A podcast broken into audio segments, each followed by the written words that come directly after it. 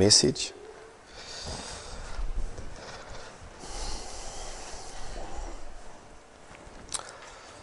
So, as, uh, as usual, we are continuing this message on promotion. I think we've been busy now for about four or five months. So, all the messages are on the Dropbox. And uh, giving this, this idea of what the Lord thinks about with promotion.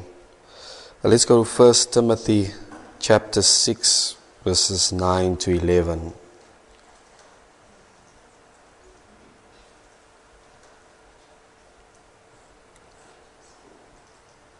First Timothy chapter 6, verses 9. Oh, maybe we can just read it from verse, verse from verses 1. Okay.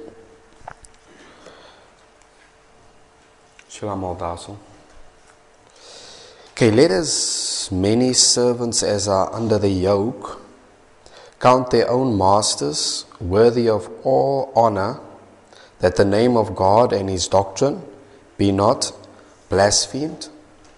Okay, so the way you submit to your masters or principals, bosses, and so on um, will determine whether the name of God, whether someone will speak bad about God, or whether someone will respect the God that you serve. Right? And we've gone into that one. Uh, point number, verse 2 And they that have believing masters, let them not despise them. Okay, so that's dishonor, because the word honor means to value, think highly of.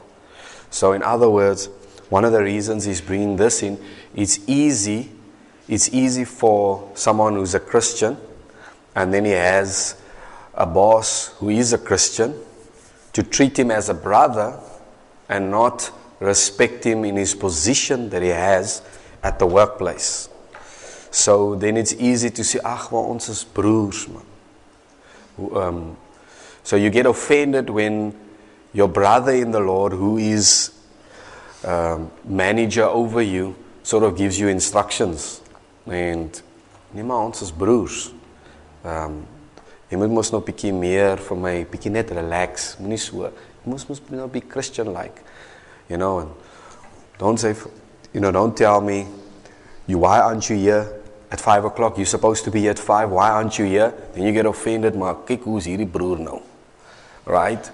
Uh, it's not that case. So you need to, if you have someone who is your boss and he's a Christian and you you know he's a Christian or you happen to be in the same uh, church or so on, um, you are not to despise him. You are not to look down because they are brethren. So he says the reason you despise is because you are brothers.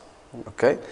So it doesn't necessarily mean that you that you just have no you think nothing of him. It just simply means you want to put him on your same level at the workplace. And you can't do that.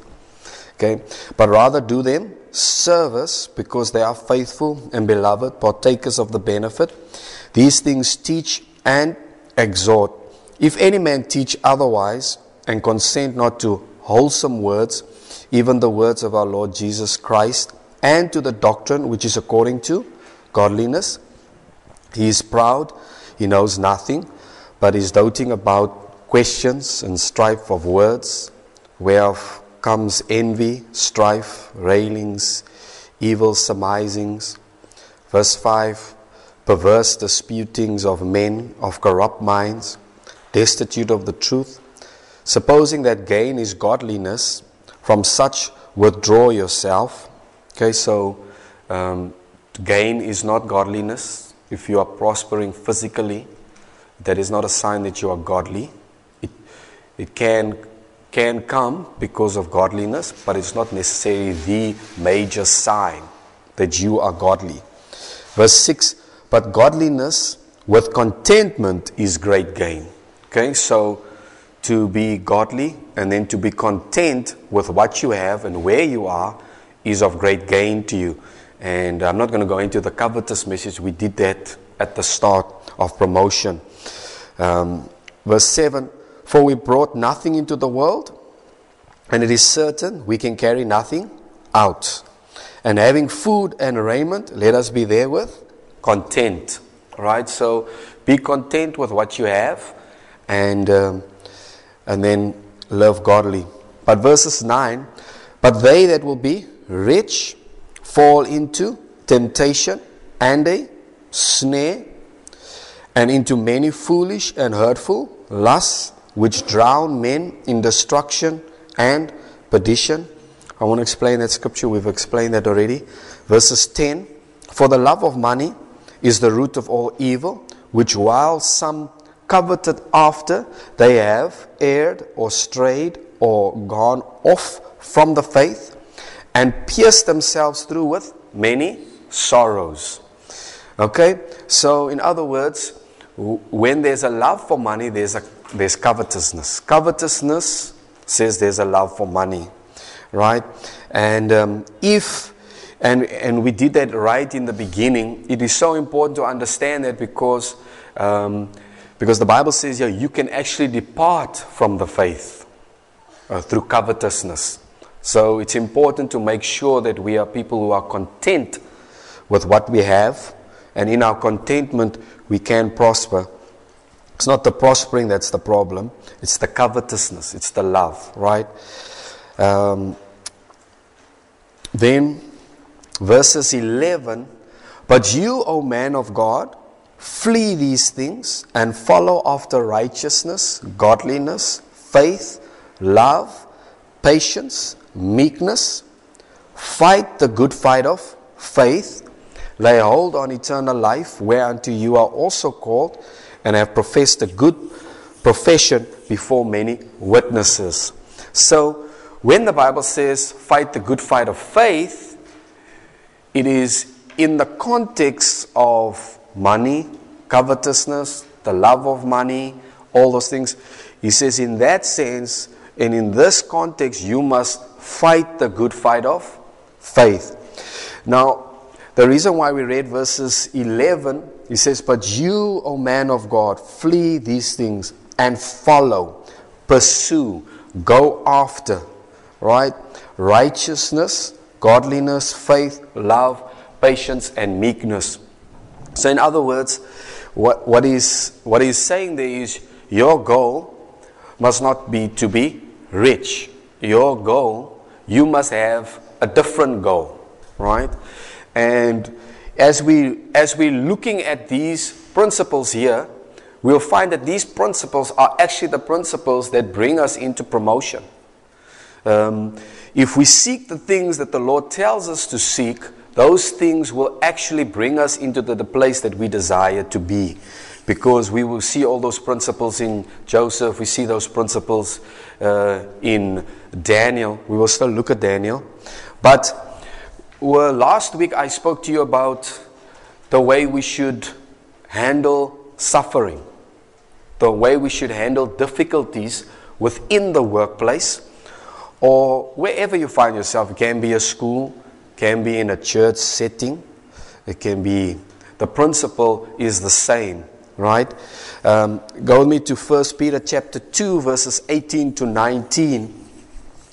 So, this is the scripture that I went off into last week, and we spoke about how you should handle your suffering. What does God expect? What does the word say? Does God expect from you when you are in a workplace? Okay?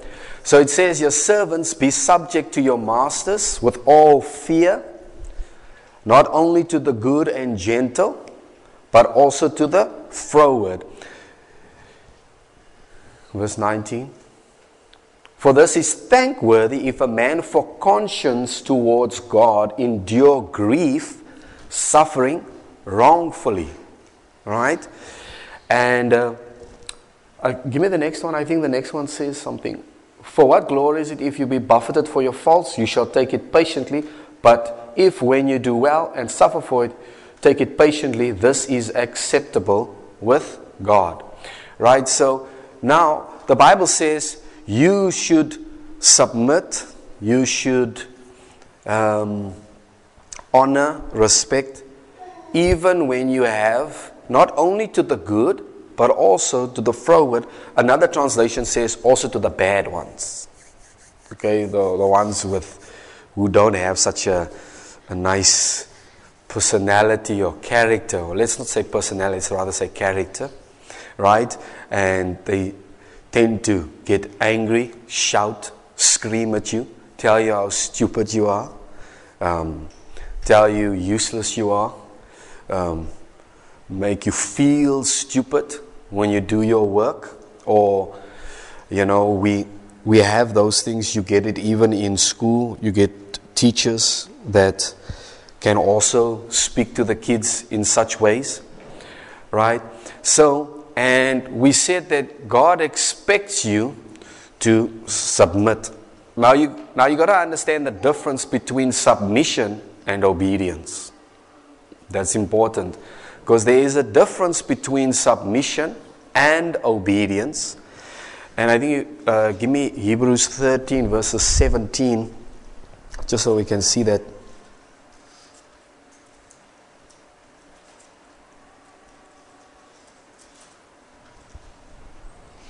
Okay, Hebrews 13, verses 17. Obey them that have the rule over you and submit yourselves. Okay? For they watch over your souls as they that must give an account, that they may do it with joy and not with grief, for it is unprofitable for you. So there is a difference between, because you can misunderstand the word if I say God expects you always to submit, then you can think, so what if the guy tells me to steal? The word says I must always submit. But you see, you have to understand the difference between obedience and submission. Submission is always dealing with the attitude of the heart, obedience is dealing with the action. Right? So, if someone asks you to do something that violates uh, the word of God or you as a person, right? Then you obviously have the right not to obey that. But God expects you to always submit. And that is rather the attitude that you have. Right? The, the, the respect, and that is very, very, very difficult. Um, that is very difficult to keep the, the, the respect, to stay submissive. You can obey something and then not be submissive. Because if submission deals with the attitude, then it means you can do something with an attitude. So you are obeying, but you don't have a submissive heart. So, what word is saying is while you do that, you should have a submissive, submissive heart.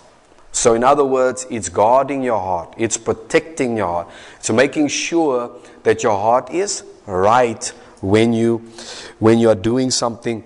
Uh, the simple example is, is when you ask your children sometimes to do something, they don't want to do it, but they do it because they know sal someone in moeilikheid kom of iets. So they do it and but they do it with an attitude. Jy sien hoe lyk die mond? There you go. Right? That's obedience. There's obedience, but there's not submission. The attitude within the heart is not right. And uh, God expects that the attitude of our hearts should remain correct.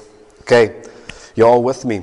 So let's go to uh, back to 1 Peter chapter 2, verses 18 to 19. And I was telling you that everyone is looking for calling. But there, there is a primary calling that we have before there's a secondary one. And most people are looking for the secondary and are missing the primary calling. Right? The first calling that you have is what the Bible tells you your calling is. And after that, you can discover if you are to serve God, maybe with the youth, maybe with a broken woman, or maybe with orphans, or maybe it's in business, or maybe it's as a school teacher, or whichever. Those are secondary things where you find exactly what it is. But your primary calling, you have a calling, and we all miss the primary one. And so we go into the different areas and we seek to fulfill our secondary calling. and when we fail with our primary calling. Right? And um, your primary calling is to be like Christ. God has called you to be like Christ, and the Bible has said that you should, um, I think, here in the book of Peter, 2 verses 19, let me see here.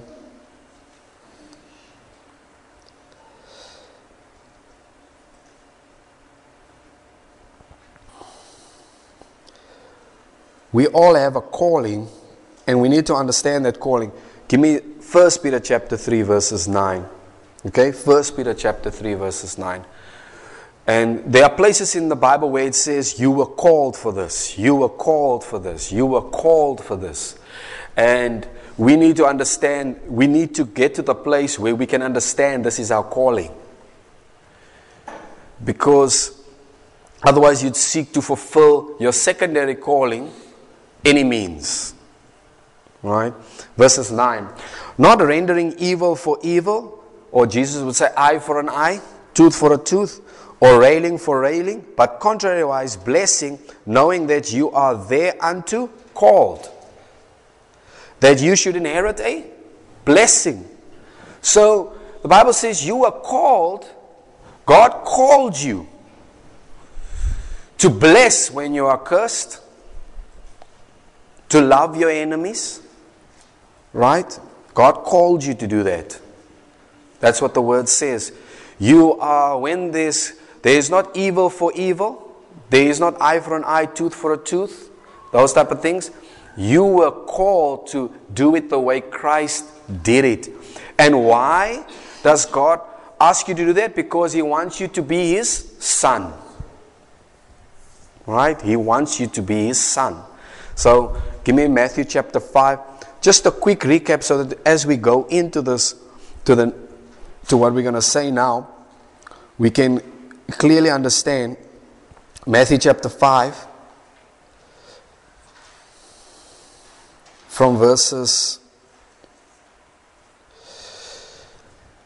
verses 43 let's read from verse 43 okay so it says here, You have heard that it has been said, You shall love your neighbor and hate your enemy. Right?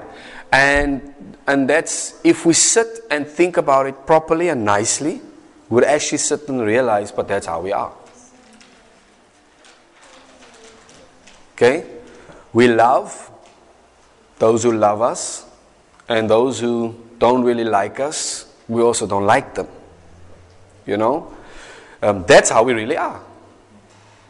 But Jesus said that is not how He said you should be.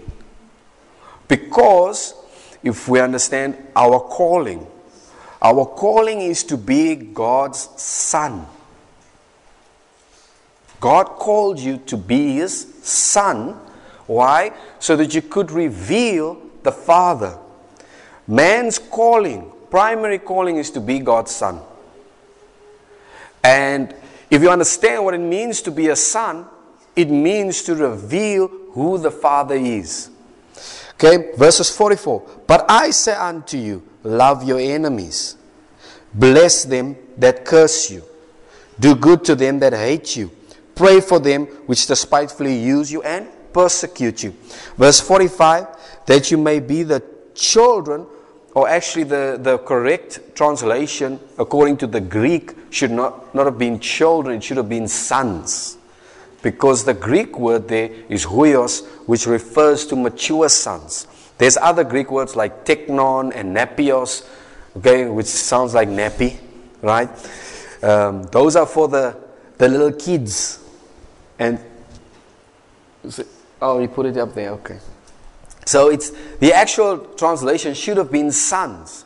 So he says the reason you are to love your enemies, bless them that curse you, do good to them that despitefully use you, and pray for them that persecute you, and so on. He says, is so that you can be a son.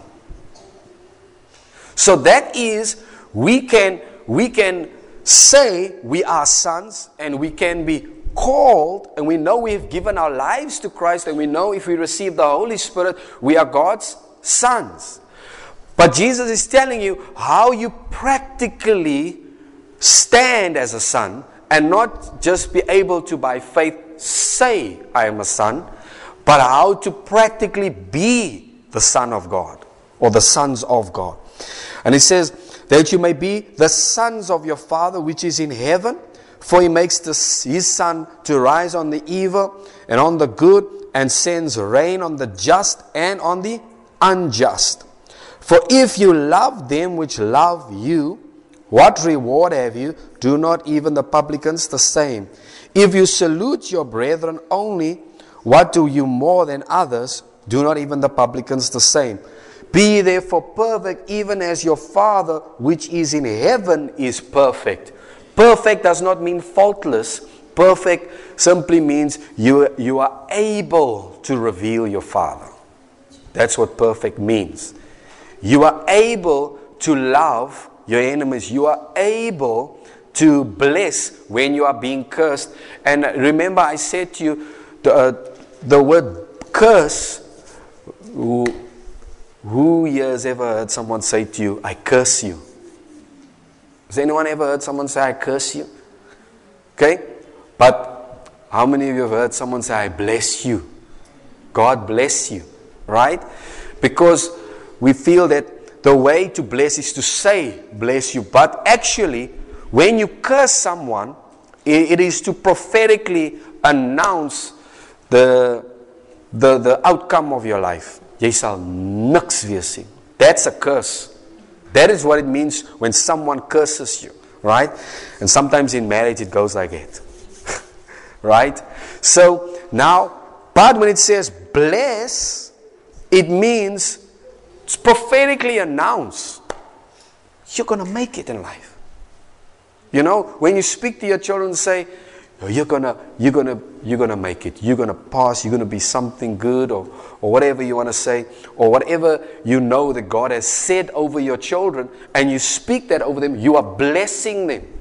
You might have never said, "I bless you," but when you say what is the intent of God for your children, or when you just speak good over them, you are blessing them. Okay? So, um, so Jesus said, if you are able to bless when someone is, when someone else is saying, Jay, gaan niks wees. I say, you know what? I bless you. You're gonna, you're gonna make it in life. You know, that's what it means. If you are able to do that, right? Then Jesus says, you are perfect. You are being perfect. You are being mature. You are being my son. Why? So Jesus said, He that has seen me has seen the Father. So if you see the Son, you must see the Father. So the reason, so Jesus says, if you are sons, He's now telling you, My Father is just like that. Right? He blesses those who speak evil of Him. He just said he makes his sun rise on the good and the bad. Right? And the Bible says that God loves. So, in other words, God loves his enemies. He did. While we were yet sinners, Christ died for us. And God so loved the world that he gave his only begotten Son, that whoever should believe in him should not perish but have everlasting life. So, in other words, your father is like that, and you're supposed to be the same. The father gave his son, right? So that you, so that he could love his enemies. So, the purpose of now, if you don't do that, if you don't take up your primary call, when you go into your workplace and you have bad masters, bad managers, right? You have um, nasty teachers, and you don't understand your first calling. Then what happens is if you respond evil for evil, if you tell the person exactly the same thing he told you, jy's sleg, maar jy's ook net so sleg. Right? When you do that, then the Bible says let's say you're the one who claims to be the Christian, then the word says, now they're going to talk bad about your God. Now they're going to speak evil about the God that you serve. And they won't think anything of your word because you because you are not being who you are saying you be. Because when they think of Jesus, it's not what they see in us. So it's important for you to understand your first calling. And that is the calling that God has for the church. Right? So I believe that what God wants for the church is He wants them to understand the first and primary calling. So before you even come to understand your secondary calling. Okay? So, but now if you are going to do that, we're to have to, we're to have to uh, have a little twitch, a little switch or shift in your mindset, in the way you walk. Okay? So let's just go back to 1 Peter chapter 2, verses 18 and 19.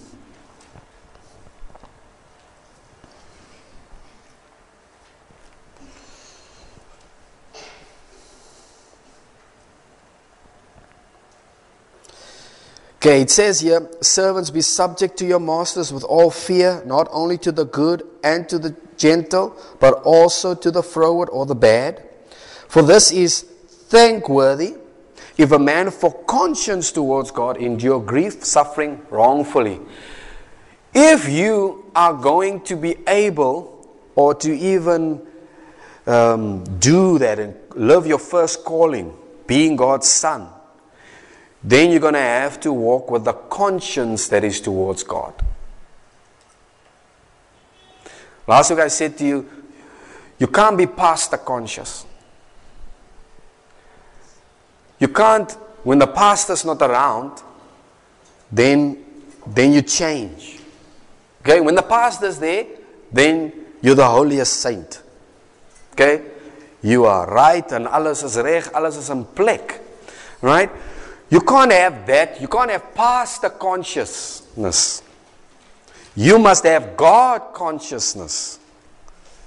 You can't walk with as die pastoor hier sê, hy het nou so gesê, okay, maar hy is ons nou nie nie, ons maak mos net wat ons wil. If you walk God conscious and you are at work and when or if you're at home or you the way you maybe speak to your children or treat your children, then it will hit you. Because you walk God conscious. You will know, yes, that wasn't right. You will then immediately go back. You will say, Forgive me. I'm sorry, I didn't mean to do that.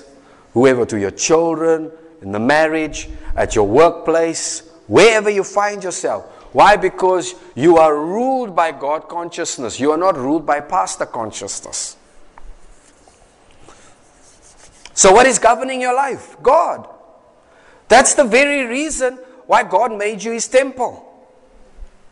So that the Holy Spirit could dwell in you and the Holy Spirit could govern your life. So that you could be ruled by the Holy Spirit. So you can be led by the Spirit. So when you do wrong, you immediately know I've done wrong. Right? But if you are pastor conscious, it's only when the pastor mentions something in the line of what you did, and say, Oh, Here, forgive me. But now, it was like four weeks back that you're asking now only God forgive me. Because the word has only come out now. You can't wait four weeks. I walk God conscious. Okay? If God makes me known that I did something wrong, I go back and I apologize. I say wrong. It's difficult. You know, sometimes in marriage, I think in marriage, sometimes it's the hardest, maybe, time to say you're sorry. Because, because everyone feels everyone is right. right? Okay, everyone always feels Mike is have a valid. That's what I'm saying. You understand? It's, it's my perspective. Is right. No, and and it feels you can just go on a cycle. So if you walk God conscious, then you then you probably be the first one to come and say, I'm sorry. Okay? Even if you feel you are right. Okay? Why? Because I'm ruled by God consciousness. Because if you understand, the Word of God expects from you personally what you should do. That's why the word in the marriage, the word says husbands. Didn't say wife, say for your man. No. Didn't say husband, tell your wife. It said husbands, you. Wife, you. So God then expects you to walk according to what is right in His sight. See, God conscious. The scripture says, For this thankworthy if a man for conscience towards God endure grief, suffering wrongfully. Why? Because the scripture said you are called unto this. That's your calling. And if you understand that, that this is my calling, then you realize, then you realize I am required. There's responsibility upon me to behave in a certain way. Okay? There's a responsibility to behave in a certain way, and I need to. Now, we are human, we make mistakes, right?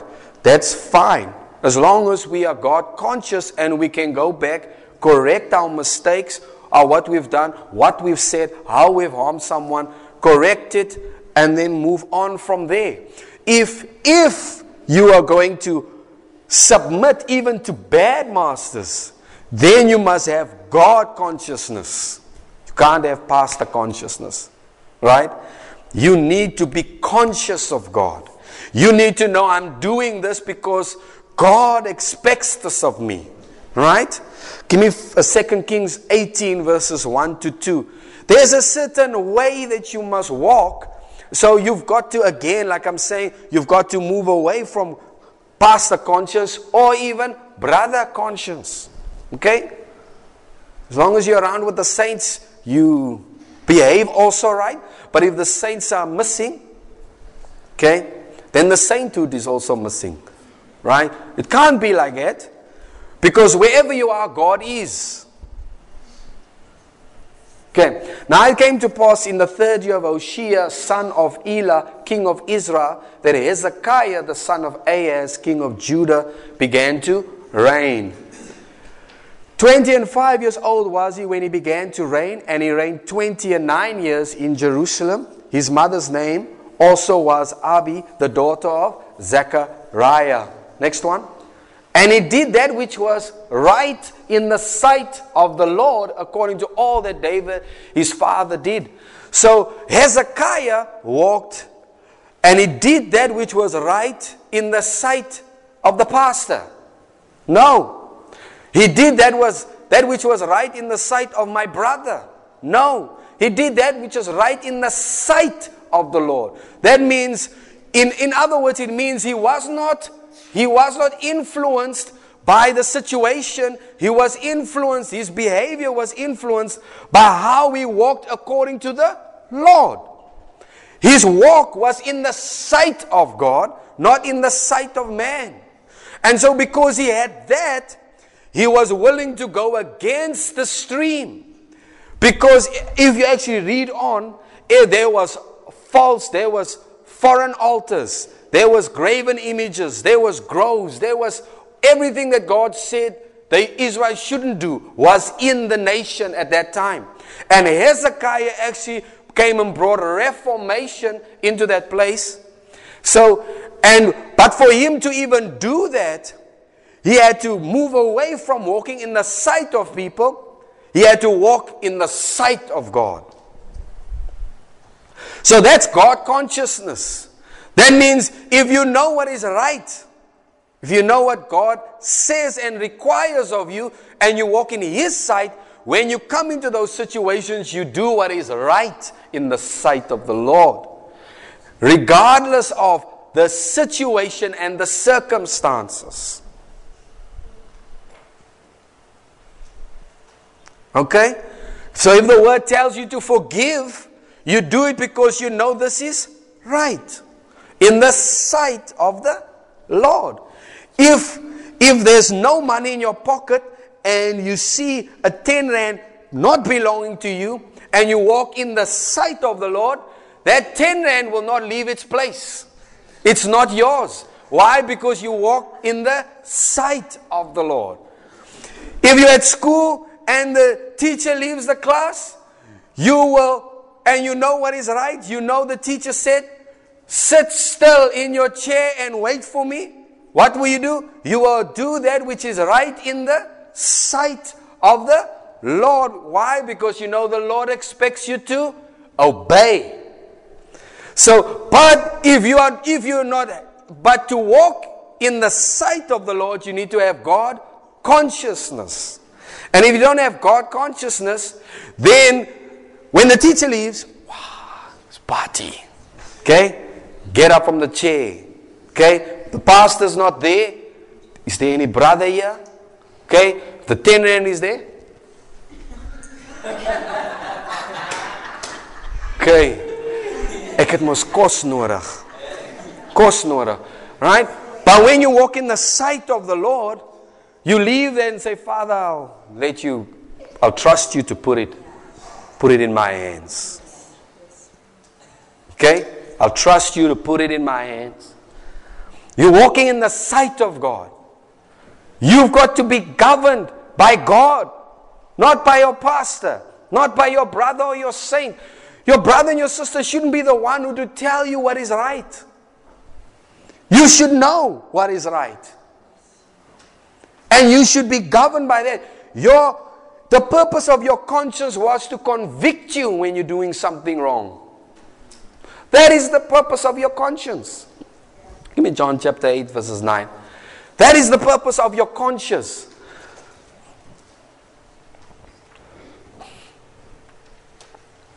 So we have to do what is right in the sight of the Lord. If you are going to even go to your workplace and submit to those who are bad or treat you not well, and you walk by walking in the sight of your brothers and sisters, then, then you will have the freedom.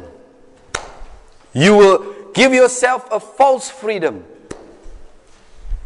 You understand what I'm saying? A false freedom. And they which heard it, being convicted by their own conscience, went out one by one, beginning at the eldest, even unto the last. And Jesus was left alone, and the woman standing in the midst. This is the chapter of the woman caught in adultery. And this is where they wanted to stone her, and they asked Jesus, What is your opinion about it? What do you say? Moses said this. Okay, those were the Moses disciples. Jesus said something, that was the mistake. You shouldn't have asked Jesus what he thinks about it.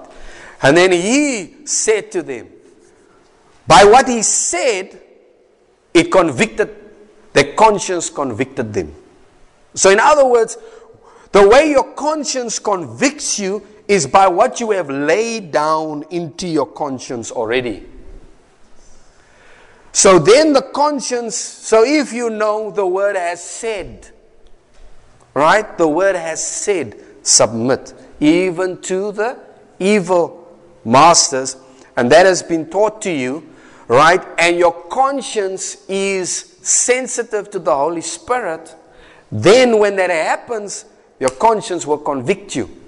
And so Jesus said, If there's anyone here without any sin, let him be the first one to throw the stone. Okay, and obviously, there is where we learn of the ministry of condemnation and the ministry of righteousness, which is in 2 Corinthians chapter 3.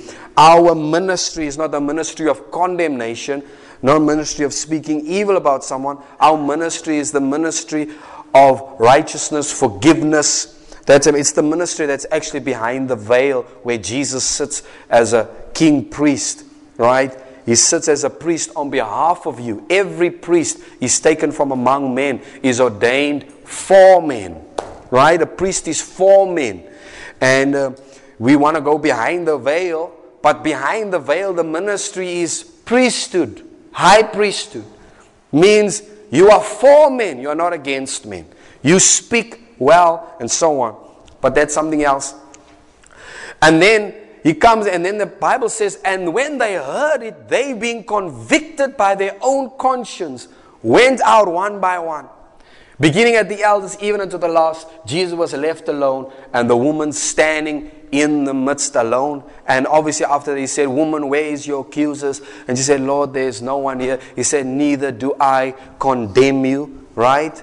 So, so in other words, the ministry of condemnation is also the ministry of accusation, accusing, and so on. So, and and if you look at it, she did do it, right? But even if she did do it, he didn't accuse, he didn't condemn, right? So I, I begin to understand that Jesus is stricter before you fail. But when you fail, he's merciful. That's him. But he's strict before because he doesn't want you to do it. So, but when you make the mistake, that's when that's when we all want to throw the stone. That's when he says, No, I forgive you.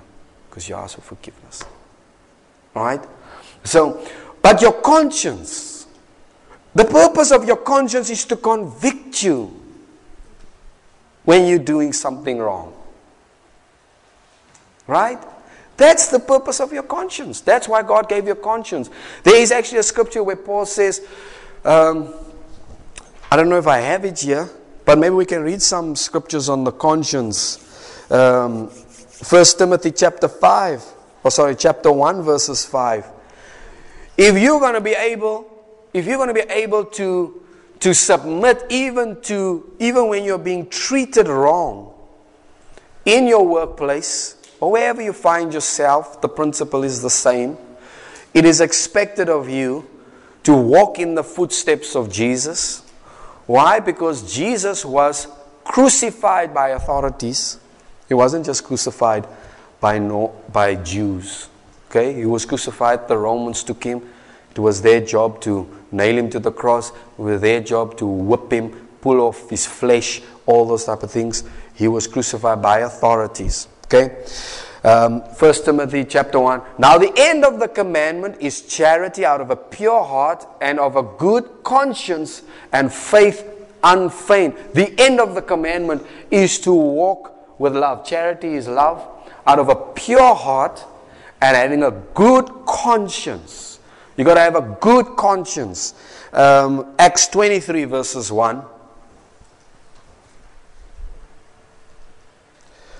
So you got to walk in the sight of the Lord, in the sight of the Lord. I mean, it should be that. Well, I remember one time, I think I shared, probably shared again, we were in Windhoek, my wife and I, we, we just got in the car, and she had al vir my mother's nou heel in die begin, en sy het vir my gesê, as ons in die kar ry, asseblief, cellphone. Moenie met die cellphone terwyl ons ry nie. And I was now, I think I was busy with my cell phone and I was busy reversing also and it was in Windhoek, cell phone, reversing and alles. And, and she was upset and she took the phone and said, I told you, no cell phone in the car. En ek het nog nie gelyk van het dit hierdie sê, luister jy, nie so saam met my nie. I said, my, you don't talk to me like that again. You know, I can't remember, I can't remember, I almost said, wie dink jy met wie praat jy? Of so iets. You understand? And I was also upset. I was also upset because I didn't mind the, the cell phone thing. I just didn't like the way she did it. But she was now also upset because I was not doing it and so on. And obviously, and we were, that was the Friday. We had just arrived in Windhoek. Now you can imagine. Die hele naweek lê voor. Right? The whole weekend is ahead. Is this one incident going to put my whole weekend out? Right? But when you are God conscious, I knew what I had to do. I knew I had to say, Forgive me. it wasn't right. I knew why? Because I am God conscious. Okay? I don't have to wait till my spiritual father is around or to or if some brother or sister is telling me and I have to explain to him the situation and then he says weet jy broer jy weet mos eintlik nou wat moet jy doen No but if you are God conscious then you go and then I think, I think we, we just came home the whole way while we were driving home. We haven't even yet been to my mom's house. We went straight from coming from Walvis Bay to town, get our things. Then from there in the car, we were going to the house now. And I think when we got, now obviously, now, nou kom jy brace. Hallo mama. Hoe gaan dit? right? en ons praat mos nou fyn. Hy. Ja, you get it in. Alles like cool en kalm. Okay? But but I nee, nee ek gaan nie lekker wees nie. And I was not willing to waste my whole weekend on one incident and I think I I don't know, I was there at home then I went and I said, "Listen, I'm sorry. You know, it wasn't right the way I spoke to you." En toe obviously my vrou ook nou haar beurt gekry. Maar jy weet ek het vir jou gesê. Ek sê, ja, okay, ek weet ek is verkeerd, ek is verkeerd, okay? Maar moet net weer so saam met my praat nie asseblief. Okay? Finished. The rest of the weekend happy. Enjoying it, right? But you got to walk according to what is right in the sight of the Lord. You got to be God conscious. Oh, you got to break away from being pastor conscious, brother conscious. Or people conscious. As die mense nie daar. Right? Okay? Did we read this one? And Paul earnestly beholding the council said, Men and brethren, I have lived in all good conscience before God until this day. That means Paul every day lived that he may have a good conscience towards God. If you don't have a conscience that's towards God, then you will go at your workplace and you won't care. Because you're not, you're, you're not God conscious. Right? You won't care how you behave. You'll be in the marriage, you won't care. Right? Or you won't even care to make it right. There will be no conviction. Okay? Acts 24, verses 16.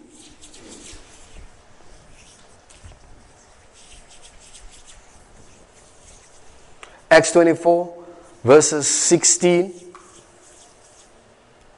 And herein do I exercise myself to have always a conscience void of offense, meaning tells me my fault, a conscience that is telling my fault towards God and towards men.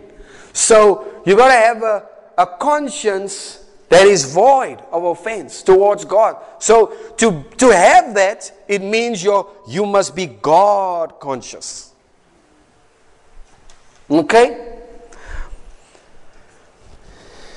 Give me uh, 1 Timothy chapter 4, verses 1 and 2. So you, you got to walk before the Lord.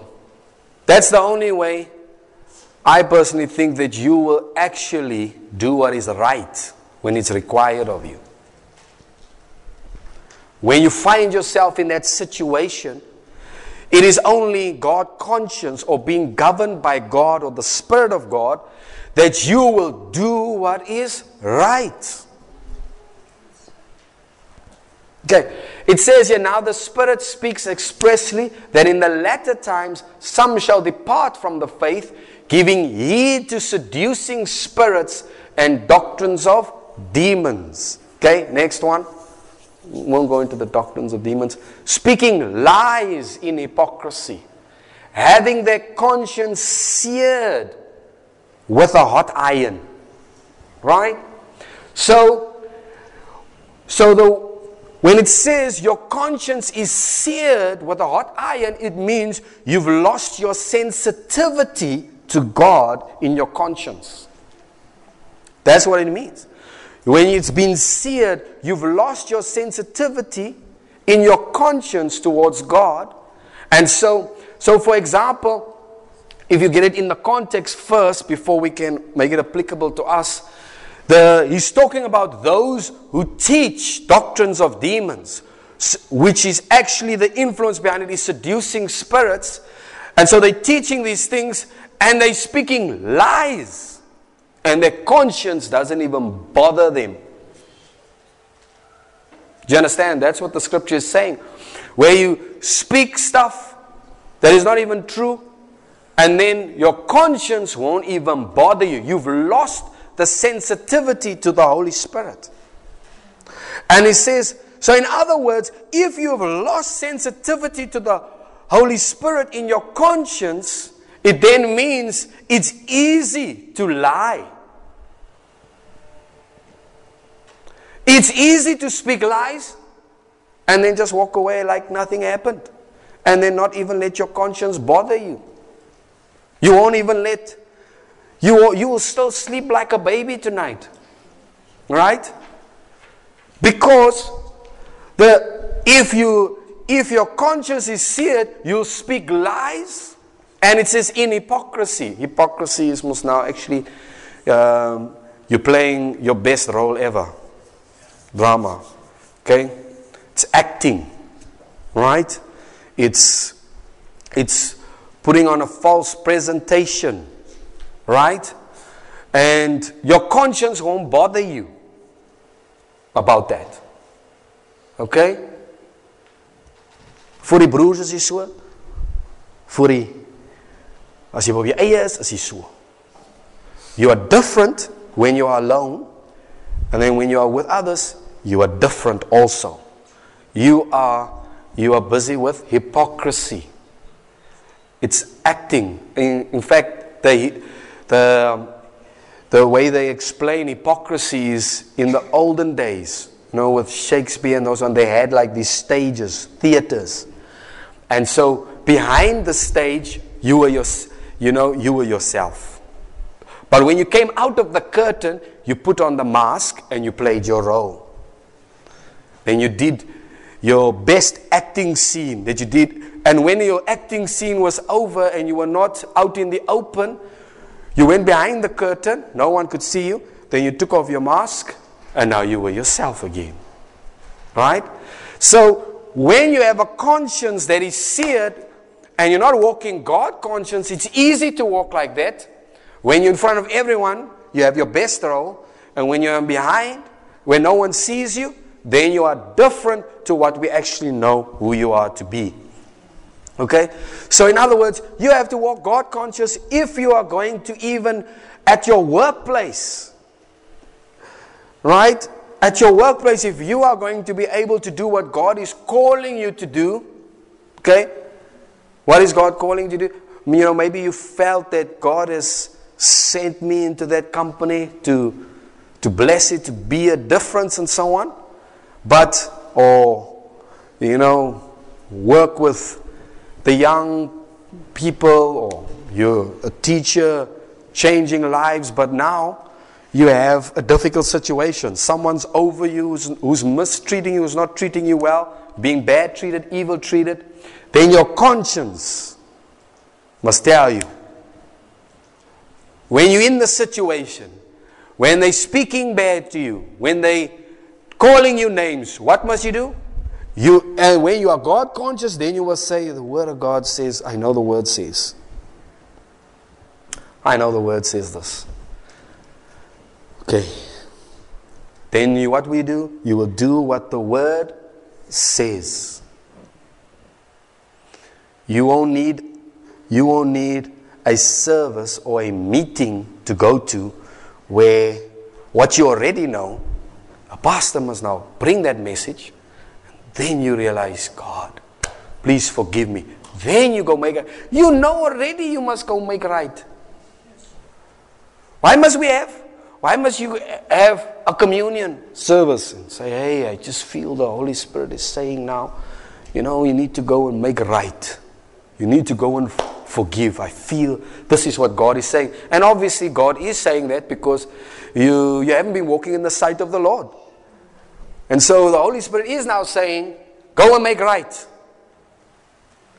And so now we take communion, we walk to one another and we say, oh, forgive me. I, the way I, I spoke to you and the things I said to you, sorry, I didn't mean to do it. But you knew already, the scripture said, forgive. And you knew the whole time, you must forgive.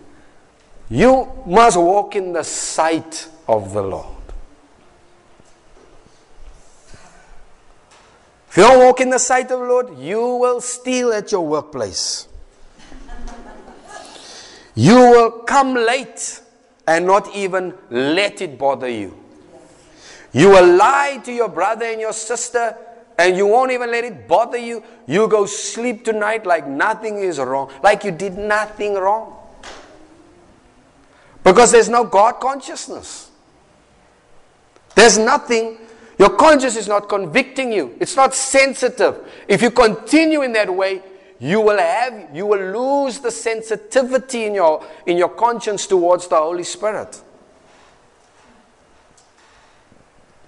okay um, let's go to hebrews chapter 10 verses 22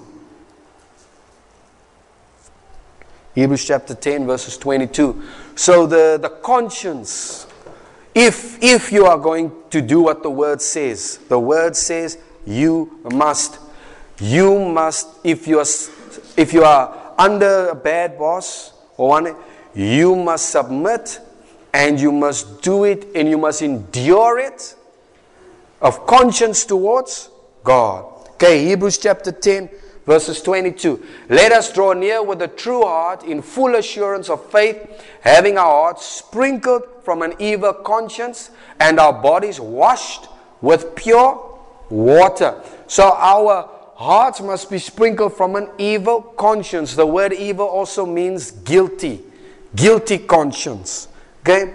So if you do something wrong and there's no guilt in your conscience for what you did, okay, in a good way, then you need to, the, you need the warning lights need to go on. Die rooi ligte moet aangaan. Ek doen dinge wat verkeerd en dit pla my nie eens nie. There's something wrong there. There's something wrong. Okay? Dit pla jou net as die pastoor daar is. Pla jou net as die broer en die suster rondom my is. Okay? Okay? That's why many times when we do something wrong, it's like you don't want to go to church anymore. Why? Because only when you're around the brothers and the sisters do you feel, I hope they don't notice something or see something. All of a sudden you're so conscious about iets wat jy gedoen het. Hulle weet ook nie They don't know what you did. They don't know anything, but you are so conscious of the brothers and the sisters that you don't know how to walk. You feel so you just feel so uncomfortable amongst everyone. You know, you say, what's happening? You are conscious of people you are brother and sister conscious, you are not God conscious. You should have felt uncomfortable the minute you did it on your own. You should, should have already, yeah, I shouldn't have done that. Oh, Lord. And it should have bothered you, and you should have had your peace only until you made it right. Okay? Otherwise, you can say, Ja, pastor, ons sal. And then, when you're on your own, you do your own thing. Right? You are pastor conscious, not God conscious. Okay, give me verses 2. Verses 2 of Hebrews chapter 10.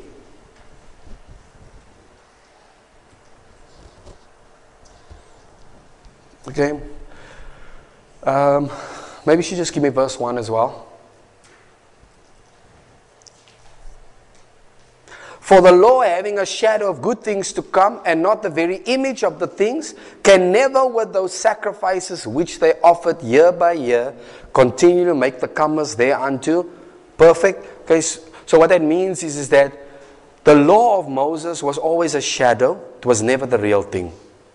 Okay? It was never the real thing. I know they really did it, literally did it, but in God's eyes, there was never the real. So if if you are if you are doing the Sabbath day, literally on Friday night, six o'clock, going into Saturday night, six o'clock, you are in a shadow. I know it's literally Friday, but you are only in a shadow. Come to Christ, come to the reality. It was a shadow of good things. It was a prophecy of good things to come to you. Okay? So Get away from the shadow. Come into the reality. And I know as good as it is and how good it makes you feel, it does. It's not the real thing. Okay? You should feel like it every day because you're living in the real thing. Okay? Hebrews chapter 4 says, By faith we enter into rest. Sabbath day is the day of rest. So the way you enter, uh, you go and ask someone who does the little Sabbath day, say, Do you need faith to go into your rest on Friday night? Uh, Hebrews chapter 4 verse one say, Let us fear, lest the promise being left of us of entering into his rest, we should come short. Hey, are you afraid Friday night? Friday, 5 o'clock, are you afraid you won't make the Sabbath? No, you're not afraid. You're like, ons aan because is getting ready, everything is getting ready. There's no fear in you, you won't make it. Or you'll come short of that day. You're not afraid. So it's not, so the Sabbath now is not a literal day, it's a day in the spirit that you have to understand. Right? Jesus said, Come unto me and I'll give you rest. Talking about a certain way that you must walk, that you have always rest. Okay, next one. Verses 2 For then would they not have ceased to be offered, because that the worshippers once purged should have had no more consciousness of sins. Okay? So now, you can see that your conscience is something that makes you aware of sin, fault. Okay? Fault, mistakes, something I did wrong. It could know, you understand? Your conscience. It's got consciousness of sins. Now the problem is the Bible says that the Old Testament, the sacrifices that they did, could not cleanse the conscience from their faults, from their guilt. It couldn't. Okay? So now, the only way to get your conscience clean, right, is obviously through Christ, believing in the Lord Jesus and and his blood. And, and that you can give me Hebrews 9, verses 14.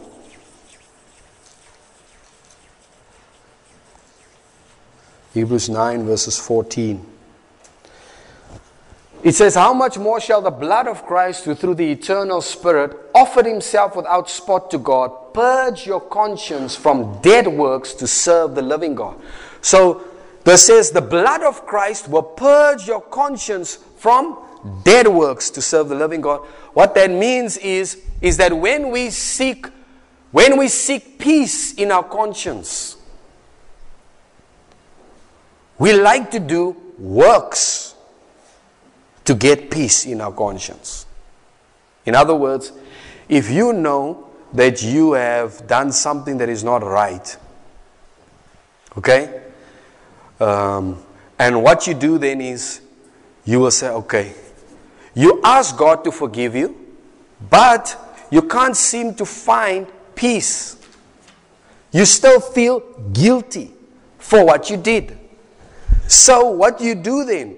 You have, you go into works. That means you now pray more. You now read your word more. You now try to behave so right. You're going into works. They have no life in it. And all these things, works that you're doing, is so that you can feel forgiven.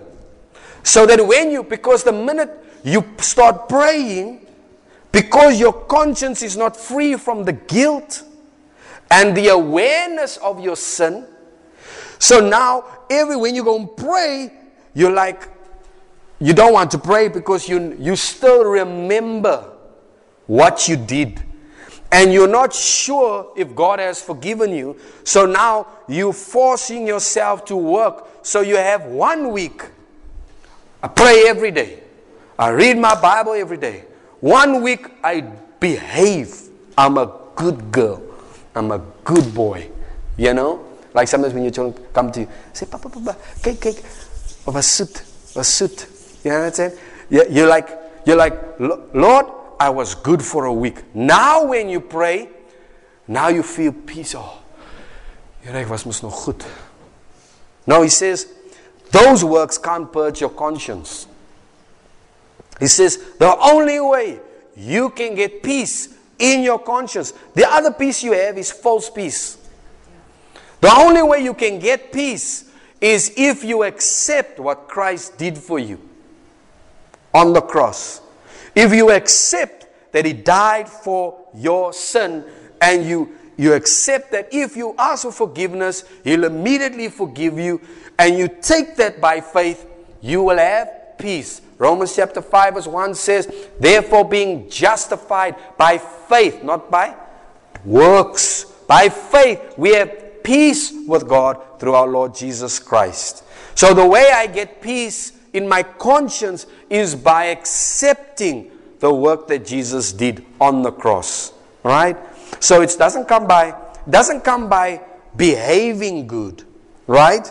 But after you have had your conscience cleared, after you have had your conscience purged, after you have had you no longer have the guilt and the condemnation, but you've got the peace now because you've accepted. The way you keep that good conscience is going to behave.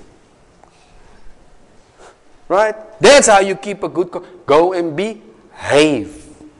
Go and do what is right in the sight of the Lord. Okay? That's how you keep a good conscience. I mean, I can't see how you can keep a good conscience, how you can have be free from a guilty conscience if every week you're doing the wrong thing. Every week you're doing something you know you're not supposed to do. You, you just, I can't see how you can have peace. The only way you can have peace without that is, is if you got some false doctrine in your, in your mind. Dan maak nie saak wat ek doen. Kan maar maak wat ek wil. Die Here het vrede met my of so iets that type of thing, right? Uh, there's some type of doctrine that is giving you a false sense of peace. Okay? The, your conscience is meant to serve as something that warns you, guides you, shows you. But it has to have sensitivity to God. And you can't be void, you can't remove that sensitivity and then, because if you're doing something that's wrong, then you pretend. Then you are then you're walking in darkness by pretending and you have no light. Okay, you're not living in light. Light is important.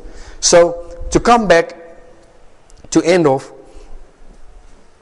it's important for us, if you are going to have any ability to do what is right in the sight of the Lord, if you're going to, if you're going to go to your workplace and you have a boss, you have a manager, you have superintendent, CEO, whoever at school, principal, teacher, prefect, whoever.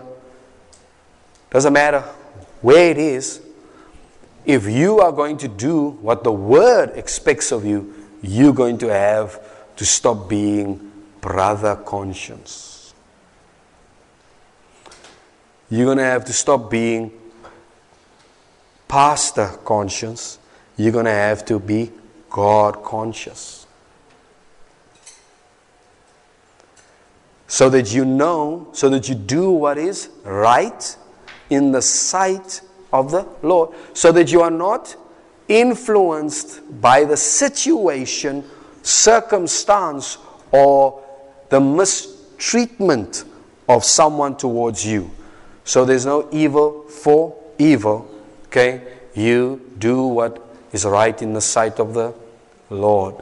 You know what is expected of you in the Word, so you do it because that is right. Okay? That is right. And so that is how you keep your conscience clean, pure.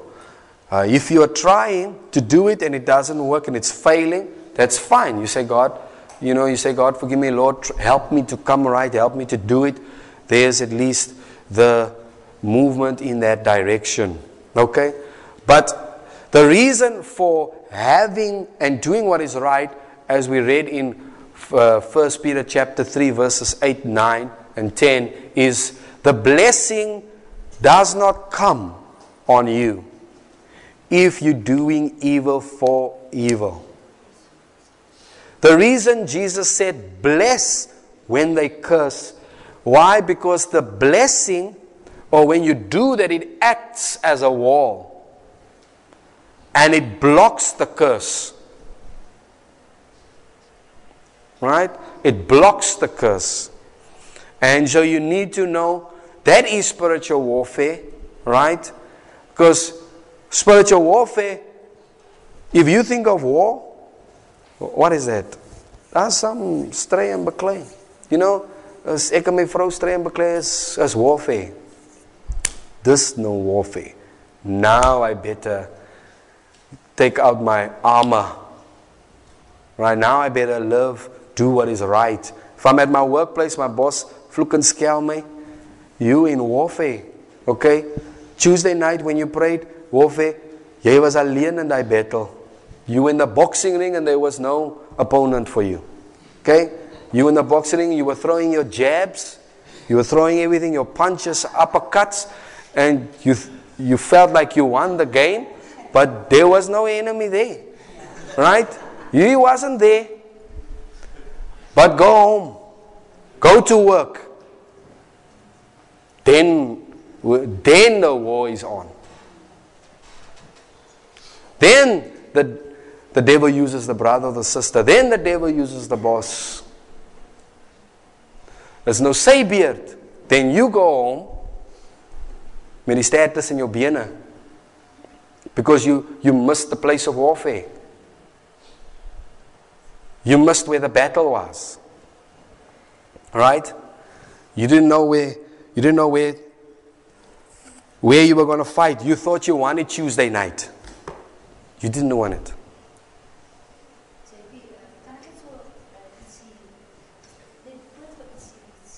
Yeah. Yeah.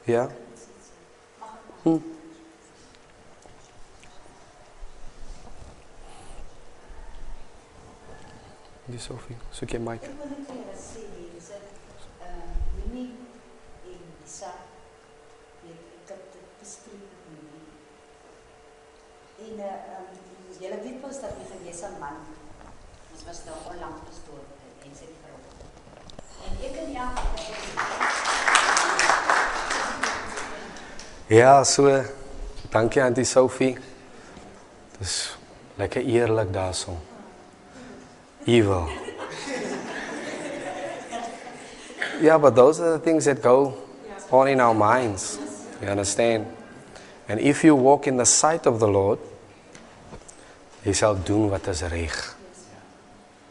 Because you're governed by God and his word. Okay? Amen. Let's just pray. Father, I just thank you that uh, I pray, Father, that you will restore to us God consciousness, the awareness of you. And I pray that you will help us to walk before you and not just before others. Father, that we would be, that we would do that which is right there, wherever we are, at our work, at our school, in our homes, with our parents, in our marriages, in whichever place. Father, that we would do what is right in your sight. Amen. Amen. I say.